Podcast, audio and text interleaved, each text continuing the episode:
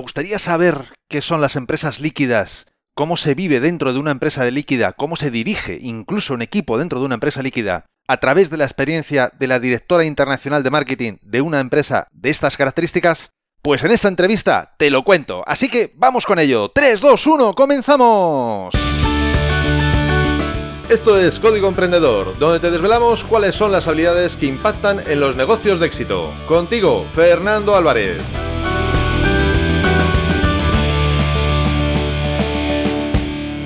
Aquí estamos, un episodio más, una semana más, siempre desde la trinchera, desde donde los emprendedores producen resultados, desde donde tiene lugar la acción.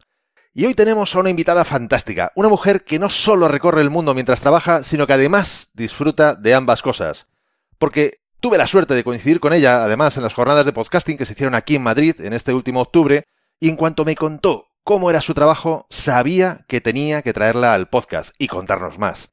Además fue súper amable, porque con una sonrisa enseguida me dijo que sí. Y todo gusta mucho más cuando va acompañado de una sonrisa. Y ella es una mujer que sonríe constantemente. Tonia Mafeo comenzó a trabajar en Spreaker en 2010, el mismo año en el que se creó esta empresa, que se dedica a la creación, alojamiento y difusión de podcasts. Comenzó a trabajar con ellos como community manager y actualmente es la responsable de marketing de la compañía que les compró en 2017, Voxnest. Nacida en Nápoles, al sur de Italia, se define como una de las últimas románticas, disfruta muchísimo de correr y bailar, le hacen sentir libres, habla tres idiomas, actualmente pasa su tiempo entre tres países, lidera a un equipo de seis personas con dos usos horarios y prefiere no saber cuántos emails recibe al día porque si no podría darle un yuyu. De la empresa de la que es responsable de marketing, puedo contarte que presta servicio en 10 países principalmente y cada mes sus usuarios crean 250.000 shows. Y tiene además empleados repartidos también por seis países. Está claro que esto va del mundo internacional. Bienvenida Tonia y muchas gracias por aceptar esta invitación con esa sonrisa. Hola Fernando, vaya presentación buenísima. gracias, gracias a ti por haberme invitado. La verdad es que me gusta pues, estar contigo en este podcast hoy porque por primera vez no hablo solo de Spreaker, digamos, a nivel tecnológico de la empresa, sino hablo también un poco de, cómo nosotros trabajamos y, y, de qué significa ¿no? estar en una, en una empresa que trabaja desde remoto, ¿no? una empresa líquida como es la nuestra. Así que bien, muchas gracias a ti por invitarme. Un placer. Y de hecho, antes me comentabas que ahora mismo estás en Lisboa y estás en un coworking, ¿no? En este momento. Sí, exactamente. Estoy en Lisboa, donde aún tenemos un, tiempo muy bueno, que para mí es importantísimo. Estamos con los 25 grados, como tras ver, estoy en camiseta. Y estoy en un coworking, sí, en la parte de abajo, igual así se escucha un poco de eco cuando hablo, porque es el única, la única zona donde me puedo encerrar y, y hablar sin que haya ruido así debajo y, y, bueno, disculpadme si mezclo mucho español con portugués e italiano, la verdad es que yo tengo tengo buen conocimiento, tenía por lo menos buen conocimiento de la lengua española hasta que, hasta que comencé a viajar mucho por Estados Unidos y, ahora Portugal y, estoy mezclando el cerebro, con lo cual, eh, discúlpame si voy a decir palabras en portugués, espero que, espero que se entienda. No hay problema, si, si, no, si yo las entiendo seguro que lo entienden los demás porque yo no tengo mucha idea de, de, estos idiomas, de italiano, de portugués, y si no, pues yo ya te preguntaré y ponemos subtítulos, no hay, no hay problema. Vale, perfecto. Pues me gustaría empezar con una pregunta muy sencilla y a la vez a lo mejor no tanto. ¿Quién es Tonia Mafeo? Ay, sencilla. Ni siquiera mi psicoterapeuta me ha hecho nunca esta pregunta. Uh, bueno, yo soy una persona que mm, me ocupo de marketing desde hace mucho tiempo, eh, lo, has dicho tú, desde hace ocho años trabajo con Spreaker, pero antes también uh, siempre me he ocupado de marketing y comunicación. Eh, tengo 35 años, con lo cual, digamos, me estoy, me estoy haciendo cada vez un poco más vieja, no estoy bromeando, pero bueno, mm, esto de la edad mm, tiene mucho que ver con, con quién es Tonia Mafeo hoy en día. Eh, trabajo desde remoto desde hace cuatro o cinco años más o menos.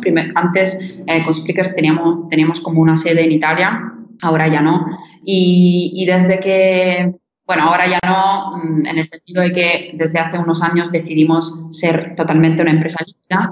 Y entonces desde aquel momento... Eh, me tomo, digamos, la vida, soy una persona que se toma la vida con mucha libertad, libertad de elegir desde dónde trabajar, y libertad de moverse. y que para mí es importante.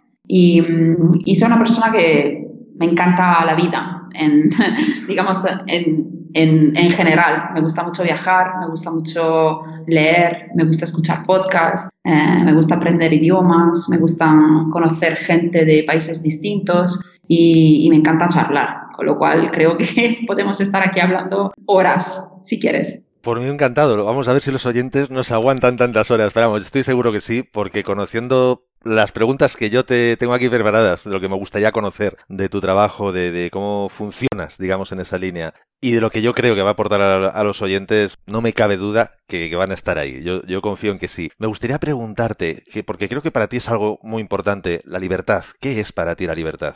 Uy, de verdad, esta entrevista es muy interesante. La libertad para mí es uh, poder uh, elegir y poder tomar decisiones uh, sin tener que, digamos, sin tener um, demasiados vínculos. esto para mí es libertad. Yo tengo un, una relación un poco, digamos, difícil con los vínculos temporales y geográficos y bueno, con los vínculos en general no me gustan. O sea, yo soy una persona que uh, con respeto, um, y subrayo la palabra con respeto, mm, me gusta hacer uh, las cosas que me gustan.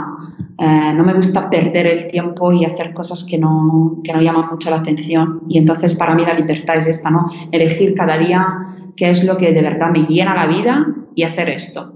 Y punto. Y dejarme de, de, de cosas que no me interesan.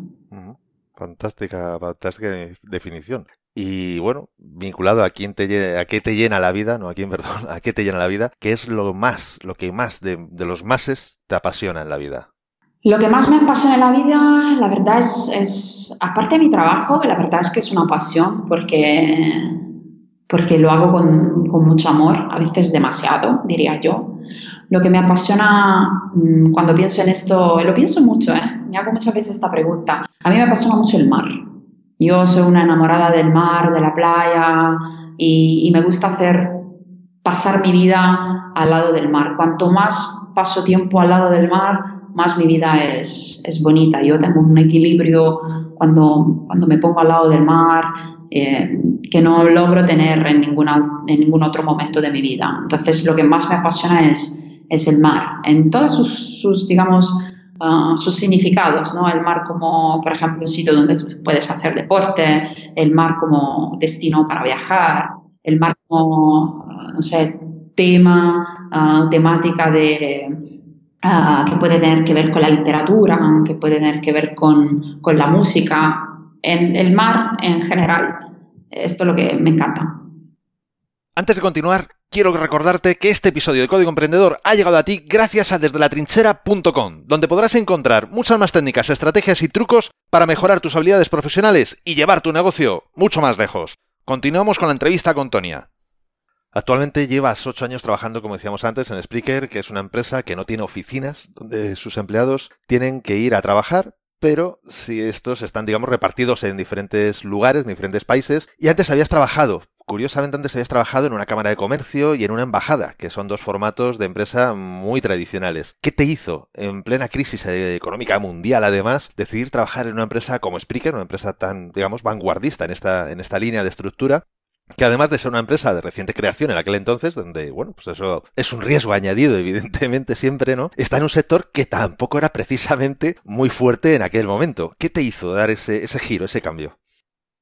Eh, inconsciencia, seguramente, porque bueno, tenía 20, 26, 27 años, ahora no me acuerdo. Y luego me gustaba la idea de, de, comenzar a trabajar por una startup. No, bueno, como tú has dicho, yo venía de un poco de una experiencia después de la universidad y del máster que he hecho una experiencia de comunicación así muy, muy formal. Yo he trabajado además en, en dos institutos españoles o filo españoles. He trabajado en una Cámara de Comercio española en Italia y antes en el Instituto Italiano de Cultura en Madrid. Y en los dos sitios pues sí, esta comunicación así muy formal y todo que tenía que pasar por el jefe y luego el jefe del jefe, no sé qué, me, me, me, hacía sentir como un poco en la cárcel, que, no, que todo era demasiado lento y para hacer una cosa tenías que esperar o sea, un mes y no sé, aquello eran como, vale, sí, muy bien, estupendo, ves cosas muy bonitas que pasan por ahí, pero no era lo mío, era como demasiado formal. Yo soy una persona súper informal y muy espontánea. Y allí formalidad y no espontaneidad era lo más, lo más importante, con lo cual no, no me sentía muy a gusto, la verdad. Y, aparte de eso, eh, pues inconsciencia, como te decía. O sea, en el 2000, en el 2010, cuando comencé a, a ver un poco cuál era el mundo del mundillo de las startups y esto, y bueno, Spreaker me llamó mucho la atención porque era una startup que tenía que ver con la radio, porque en aquel entonces el focus era un poco más radiofónico y la radiofonía a nivel de comunicación era algo que siempre me había llamado la atención. Y por eso mismo, cuando me, me, me, pidieron si me, me hubiese interesado eh, así ocuparme de la comunicación en plan community manager, eh, así en tres idiomas, y luego también esto um, me convenció porque mm, eh, no, quería, no, quería dejar la lengua española uh, y, y, al tener una pequeña community que yo podía, digamos, aumentar, incrementar eh, en aquel momento en lengua española, eh, me hizo decidir que sí, vale, a ver, a ver qué pasa, lo intentamos. Y luego, bueno, son ocho años y ya me parece un tiempo enorme. Sí, bueno, el tiempo, yo, antes lo hablábamos antes de la entrevista, de que el tiempo pasa volando. Cuando quieres dar cuenta, de los años, el tiempo no se detiene. Nosotros puede que sí, al menos mentalmente, pero el tiempo no.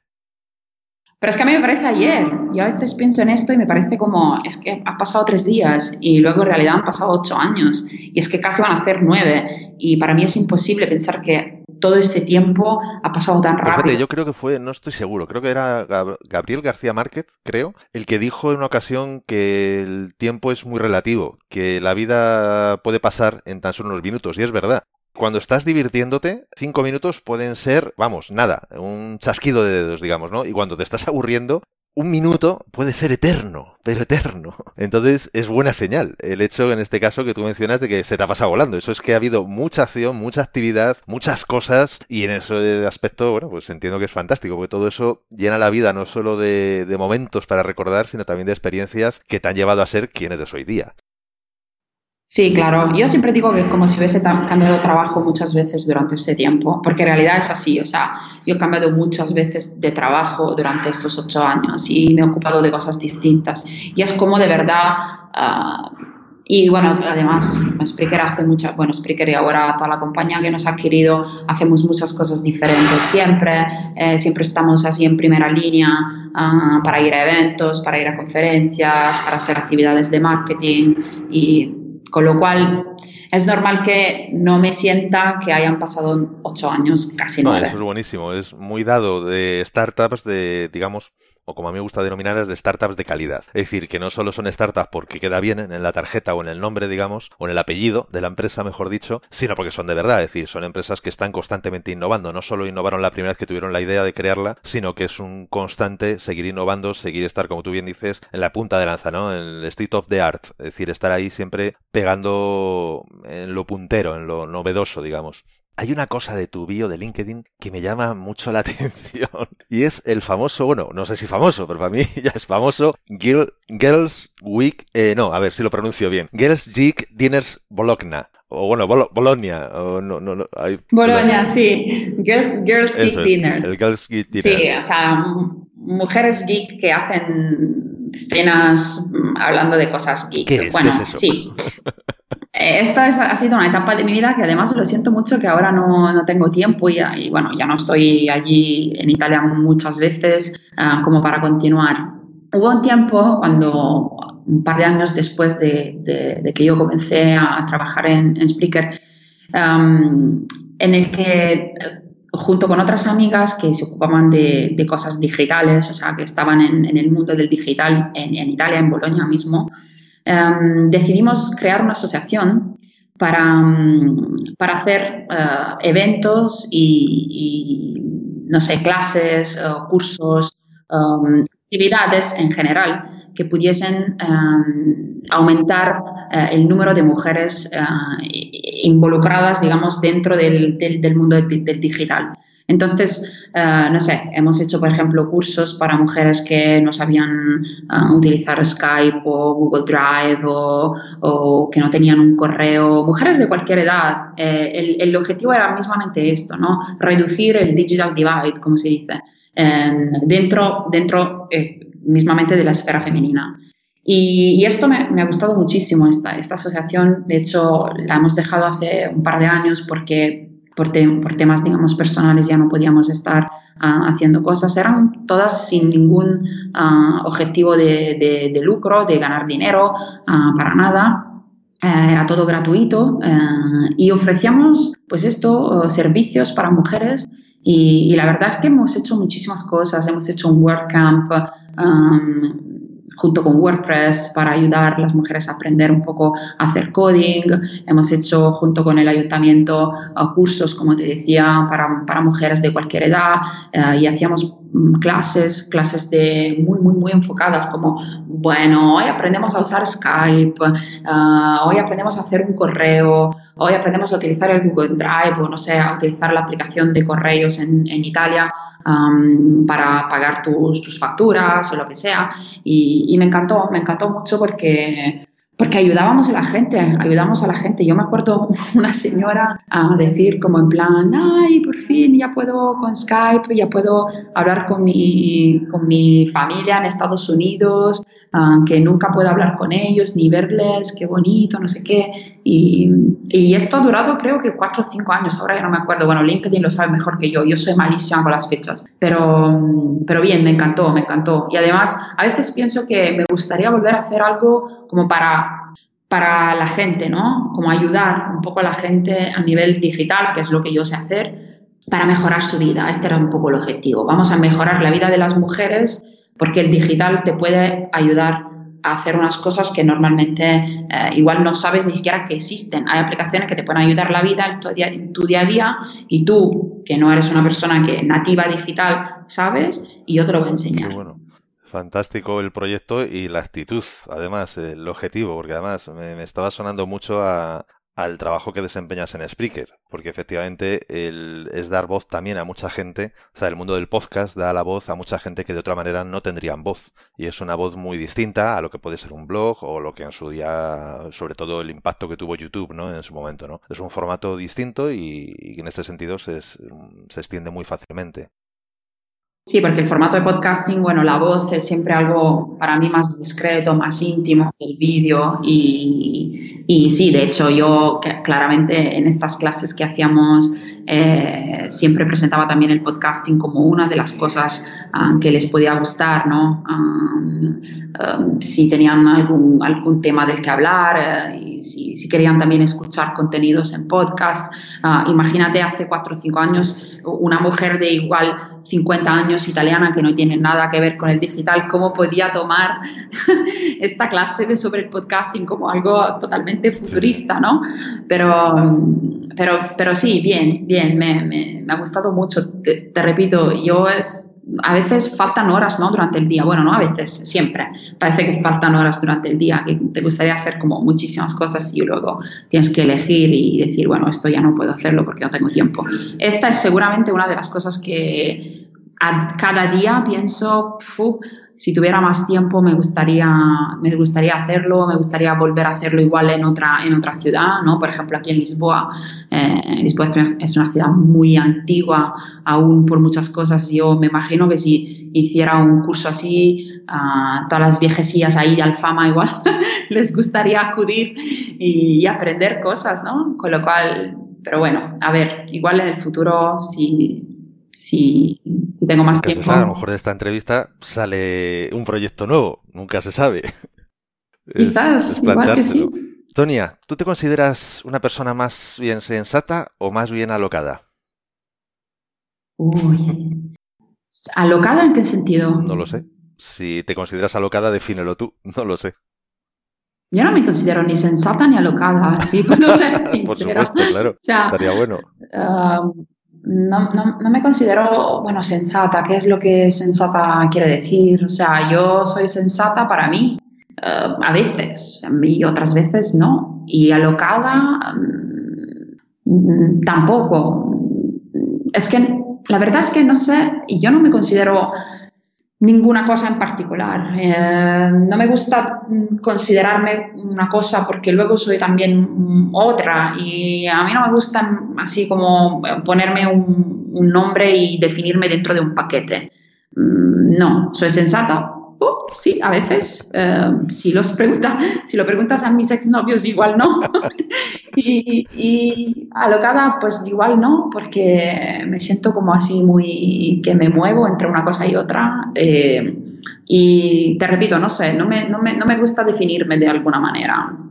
Eh, no me gusta, con lo cual te diría no a las dos cosas. Me encanta la respuesta porque yo siempre, a ver, cualquier respuesta hubiera sido válida, por supuestísima, vamos, estaría bueno, no soy yo quien para juzgarlo, pero además en este caso, que no me esperaba esta respuesta, sinceramente, no me la esperaba, me encanta porque yo creo que necesitamos encasillar, etiquetar las cosas para comprenderlas, pero luego después, si nos quedamos en esa etiquetación, digamos, nos perdemos parte de la magia, porque nada es exactamente eso. Incluso si nos vamos a biología, y aquí si hay alguien muy especialista en biología, que por favor, si digo alguna tontería que me corrija. Pero, eh, por supuesto, todos los animales, las plantas están clasificadas en familia, subfamilia, grupos, subgrupos, todo eso, ¿no? Pero llega un momento de la evolución en el que aparece algo nuevo, ¿y eso qué es? Qué parte tiene de lo que era antes y qué parte tiene de lo que es ahora, ¿no? el famoso tema del huevo y la gallina, ¿qué fue primero? Pues mm, se sepa, no se sepa, se decida por un lado o por el otro, pero hay momentos de transición y eso no lo estamos perdiendo. Yo creo que el ser humano es un, sistema vivo en constante transición y más en el mundo en el que vivimos ahora mismo, que estamos constantemente cambiando, aprendiendo cosas, adaptándonos a nuevas circunstancias y en ese sentido todo lo que sea etiquetar son etiquetas del pasado, por lo cual nos estamos perdiendo quién es la persona realmente en el aquí y en el ahora. Exacto. O sea, yo te puedo decir quién era yo hace un tiempo, pero quién soy ahora no tengo ni idea, la verdad. Pues lo sabré dentro de unos meses cuando vuelvo a mirarme para atrás y digo, ah, pues en este momento yo era así, pero ya ahora no lo, lo sabremos cuando ya no seamos así, exactamente, ¿no? Exactamente. Actualmente antes lo decíamos, que eres responsable, trabajas como responsable de marketing en tres marcas que pues en la empresa matriz eh, llamada Voxnet y que están todas relacionadas con el mundo del podcasting, que son Spreaker, Dynamo, Hive y en este sentido lideras un equipo de seis personas que trabajan en dos zonas horarias distintas. ¿En qué países están ahora mismo estos integrantes de tu equipo? Digo ahora mismo, o de forma habitual, que a lo mejor también se están moviendo como te ocurre a ti, pero bueno. No, la, verdad es que ellos se mueven poco. Ah, bueno, una persona está en Italia, ah, otra persona está, dos personas están en Berlín y luego los demás están en Estados Unidos, eh, por la zona de Nueva York, eh, una, y la otra en Ay, ¿dónde está Mendy? Eh, ya no me acuerdo. Por una zona allí, eh, un, poco, un poco en el medio de, la nada. Ah, sí, no me acuerdo exactamente, pero East Coast, em, ahí, eh, perdida en el medio de la nada. que no oiga eso de medio de la nada, que no se le gusta. No, ya, ya, lo sabe, ya lo sabe, que, que vive allí exactamente en el medio de la nada. ya lo dice, esa persona lo dice. Y tú, bueno, estás, ya decías que estás en, Lisboa en este momento. Y que además antes comentabas que te movías sobre todo entre Italia, Estados Unidos y, Portugal, ¿no? Y bueno, y de vez en cuando, mm, donde te toque el evento, como yo cuando te conocí aquí en Madrid, en España, ¿no? El evento o, la reunión que, que tenga lugar, ¿no? ¿Cómo haces para trabajar con dos zonas horarias de tu equipo, además de los cambios horarios de tus propios viajes y además encima no volverte loca? Porque yo solamente intentar, que decir, cuando tú trabajas con varias zonas horarias, pues bueno, tú ya sabes que son tantas horas más para no sé quién, tantas horas menos para no sé cuántos, vale. Pero cuando encima tú te estás moviendo, esas tantas horas más son tantas horas más y ahora más dos o menos una. O, decir, ¿Utilizas alguna aplicación? ¿Hay algún truco?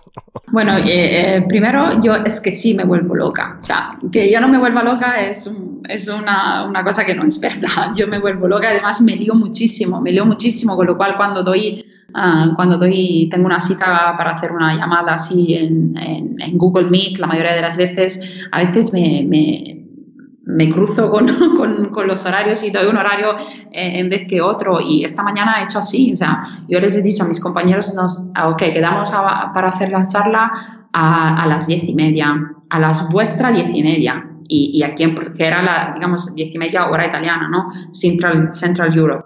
Pero lo que yo entendía era a mis diez y media, o sea, hora de Portugal.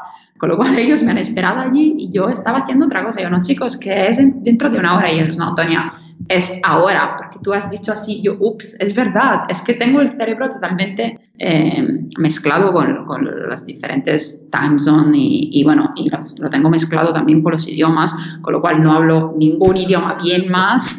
Antes hablaba muy bien, muy bien español, la gente que no, ni siquiera se enteraba que yo era italiana. Ahora no hablo bien ni italiano, ni inglés, ni español, bueno, portugués ni hablar, porque es que hago una mezcla horrorosa. Y bueno, que, la aplicación que utilizo, mm, Google Calendar, es mi vida. Yo siempre digo que si no estás en mi Google Calendar no existes, porque yo no me acuerdo nada. Y cada vez que cambio de, país, pues cambio de fuso de horario en Google Calendar, con lo cual por lo menos tengo traza de lo que tengo que hacer el día a día. Y luego siempre estoy usando un, sitio web que se llama wordtimepapi.com donde veo cuál es la, digamos, la diferencia horaria entre, entre una zona y otra. Y, todos los días, bueno, a veces me río sola porque me pongo a, mirar el, World Time Baby y, y, estoy delante de la pantalla como cinco minutos para decir, pero, vale, pero entonces esta es la hora de Portugal, le tengo que añadir una hora para Italia y tengo menos, no sé qué, parece un problema de aquellos que, que hacías en la escuela cuando estabas en la primaria Uf, fue la secundaria, no sé cómo es. Total, que es, es un lío, es un lío. Pero bueno. En plan, de tres naranjas, si me quitan dos, me queda, me queda una, pero, pero no. Pero se rompe la, la, el coche y si te sale la naranja de Ay, madre mía. A mí me hace mucha gracia cuando empieza con lo de eh, Central Pacific. Eh, a, ver, eh, Central Pacific, es decir, no, Pacífico no está en el centro, está en el oeste.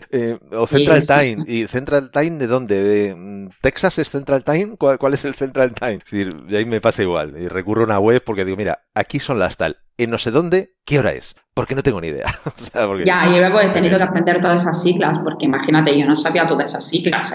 Este, este, este, este, cada vez es un, es un lío, pero bueno, Menos mal que hay una, una página web que te, que te, ayuda con esto. Sí, y la tecnología, que como bien dices, cuando tú te mueves de un sitio a otro, te cambia el uso horario, te cambia el calendario, que es una maravilla. El otro día eh, yo tengo un, un, cliente de coaching que está en Australia y igual hemos quedado justo después del cambio horario de aquí en octubre.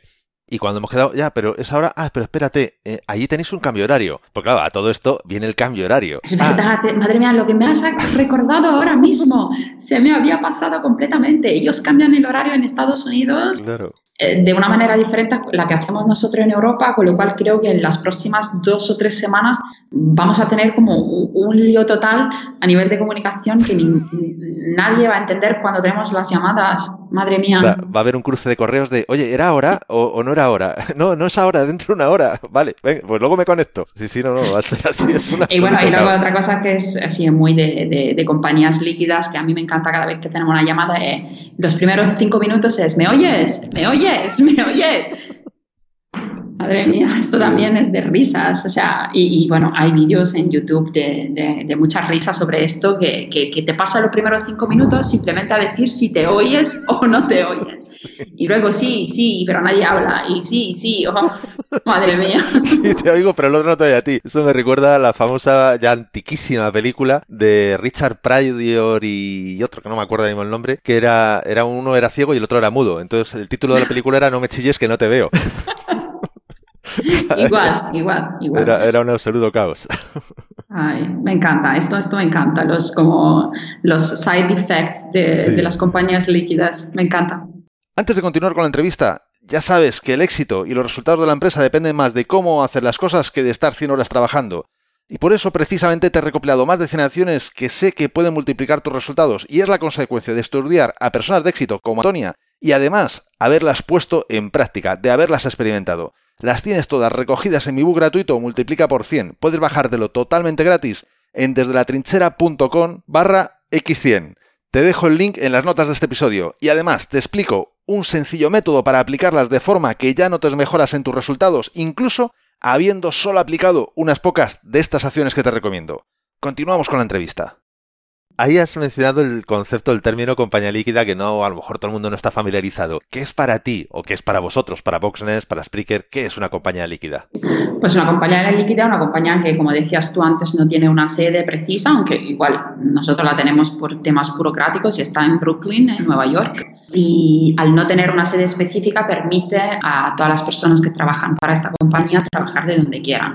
Y, entonces pues elegir un sitio cualquiera de donde trabajar y con su ordenador y, una, uh, una digamos situación una digamos, una sede virtual que para nosotros es Slack, trabajar uh, comunicando a través de, este, de, esta herramienta que es Slack y, y tener una serie de uh, rutinas, como las llamamos nosotras, para nosotros para ponerse al día sobre las cosas que tenemos que hacer. Esto más o menos es, um, digamos, el concepto de, de, empresa líquida. Es una empresa que, que, no existe físicamente, pero existe, digamos, vir virtualmente um, en, la, en la web.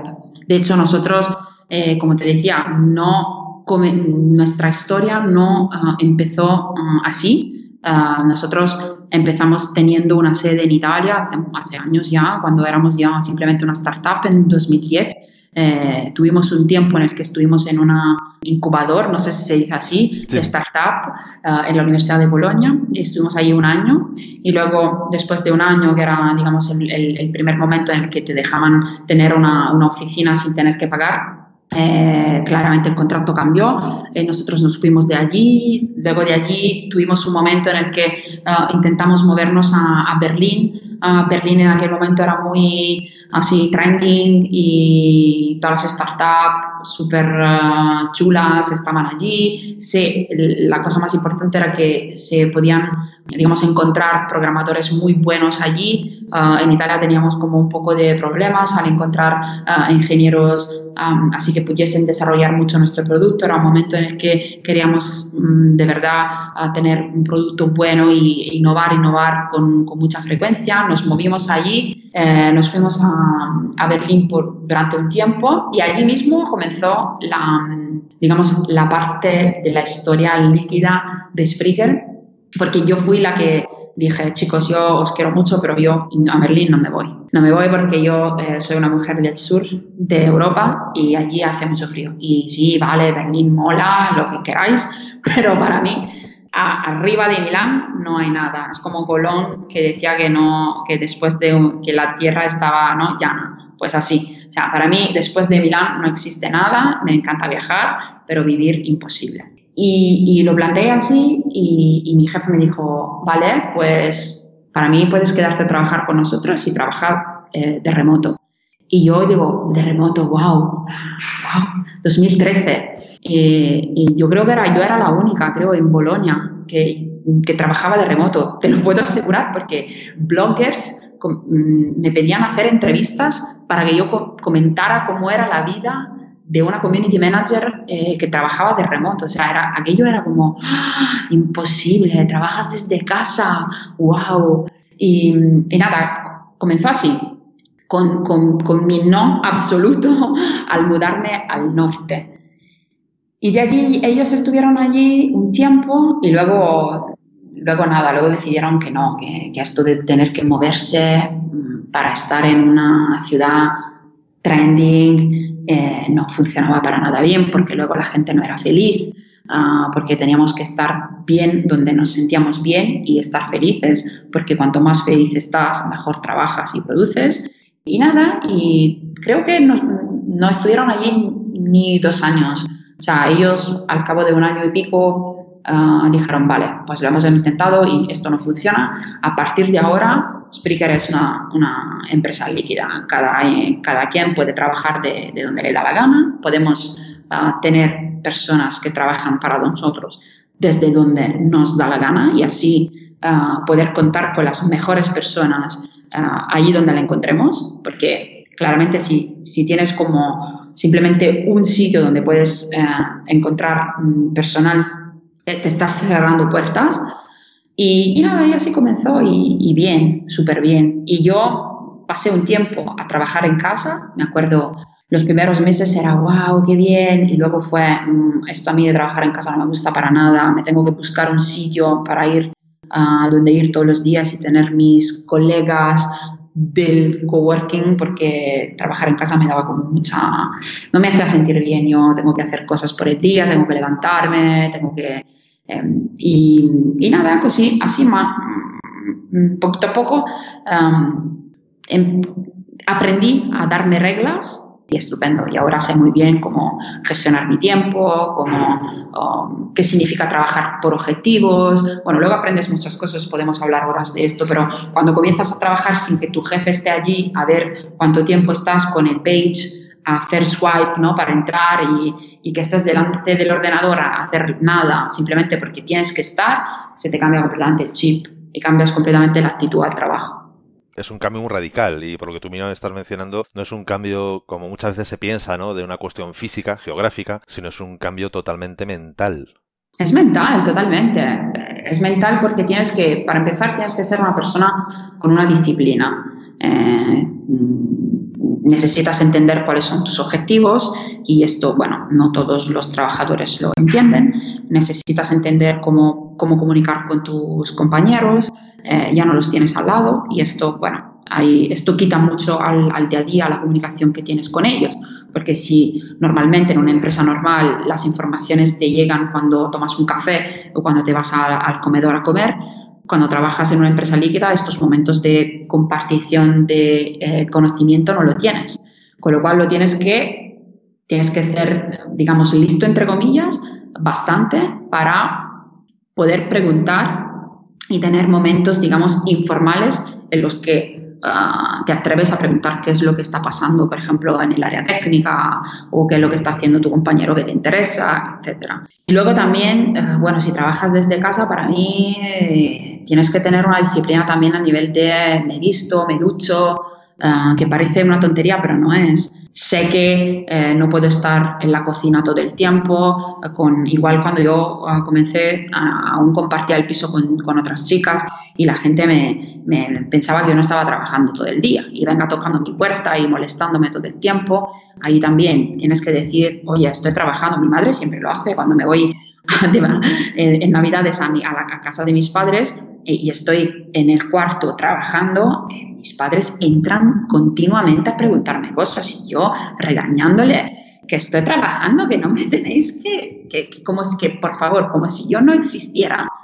Eh, o sea, salgo yo de aquí cuando puedo hablar con vosotros. Eh, bueno, así, todas esas cosas, ¿no? Un poco. Imagínate que cuando yo comencé a trabajar desde mi casa, me levantaba a las 6 de la mañana todos los días y me iba a correr una hora ¿Por qué? Porque necesitaba tener un tiempo fuera.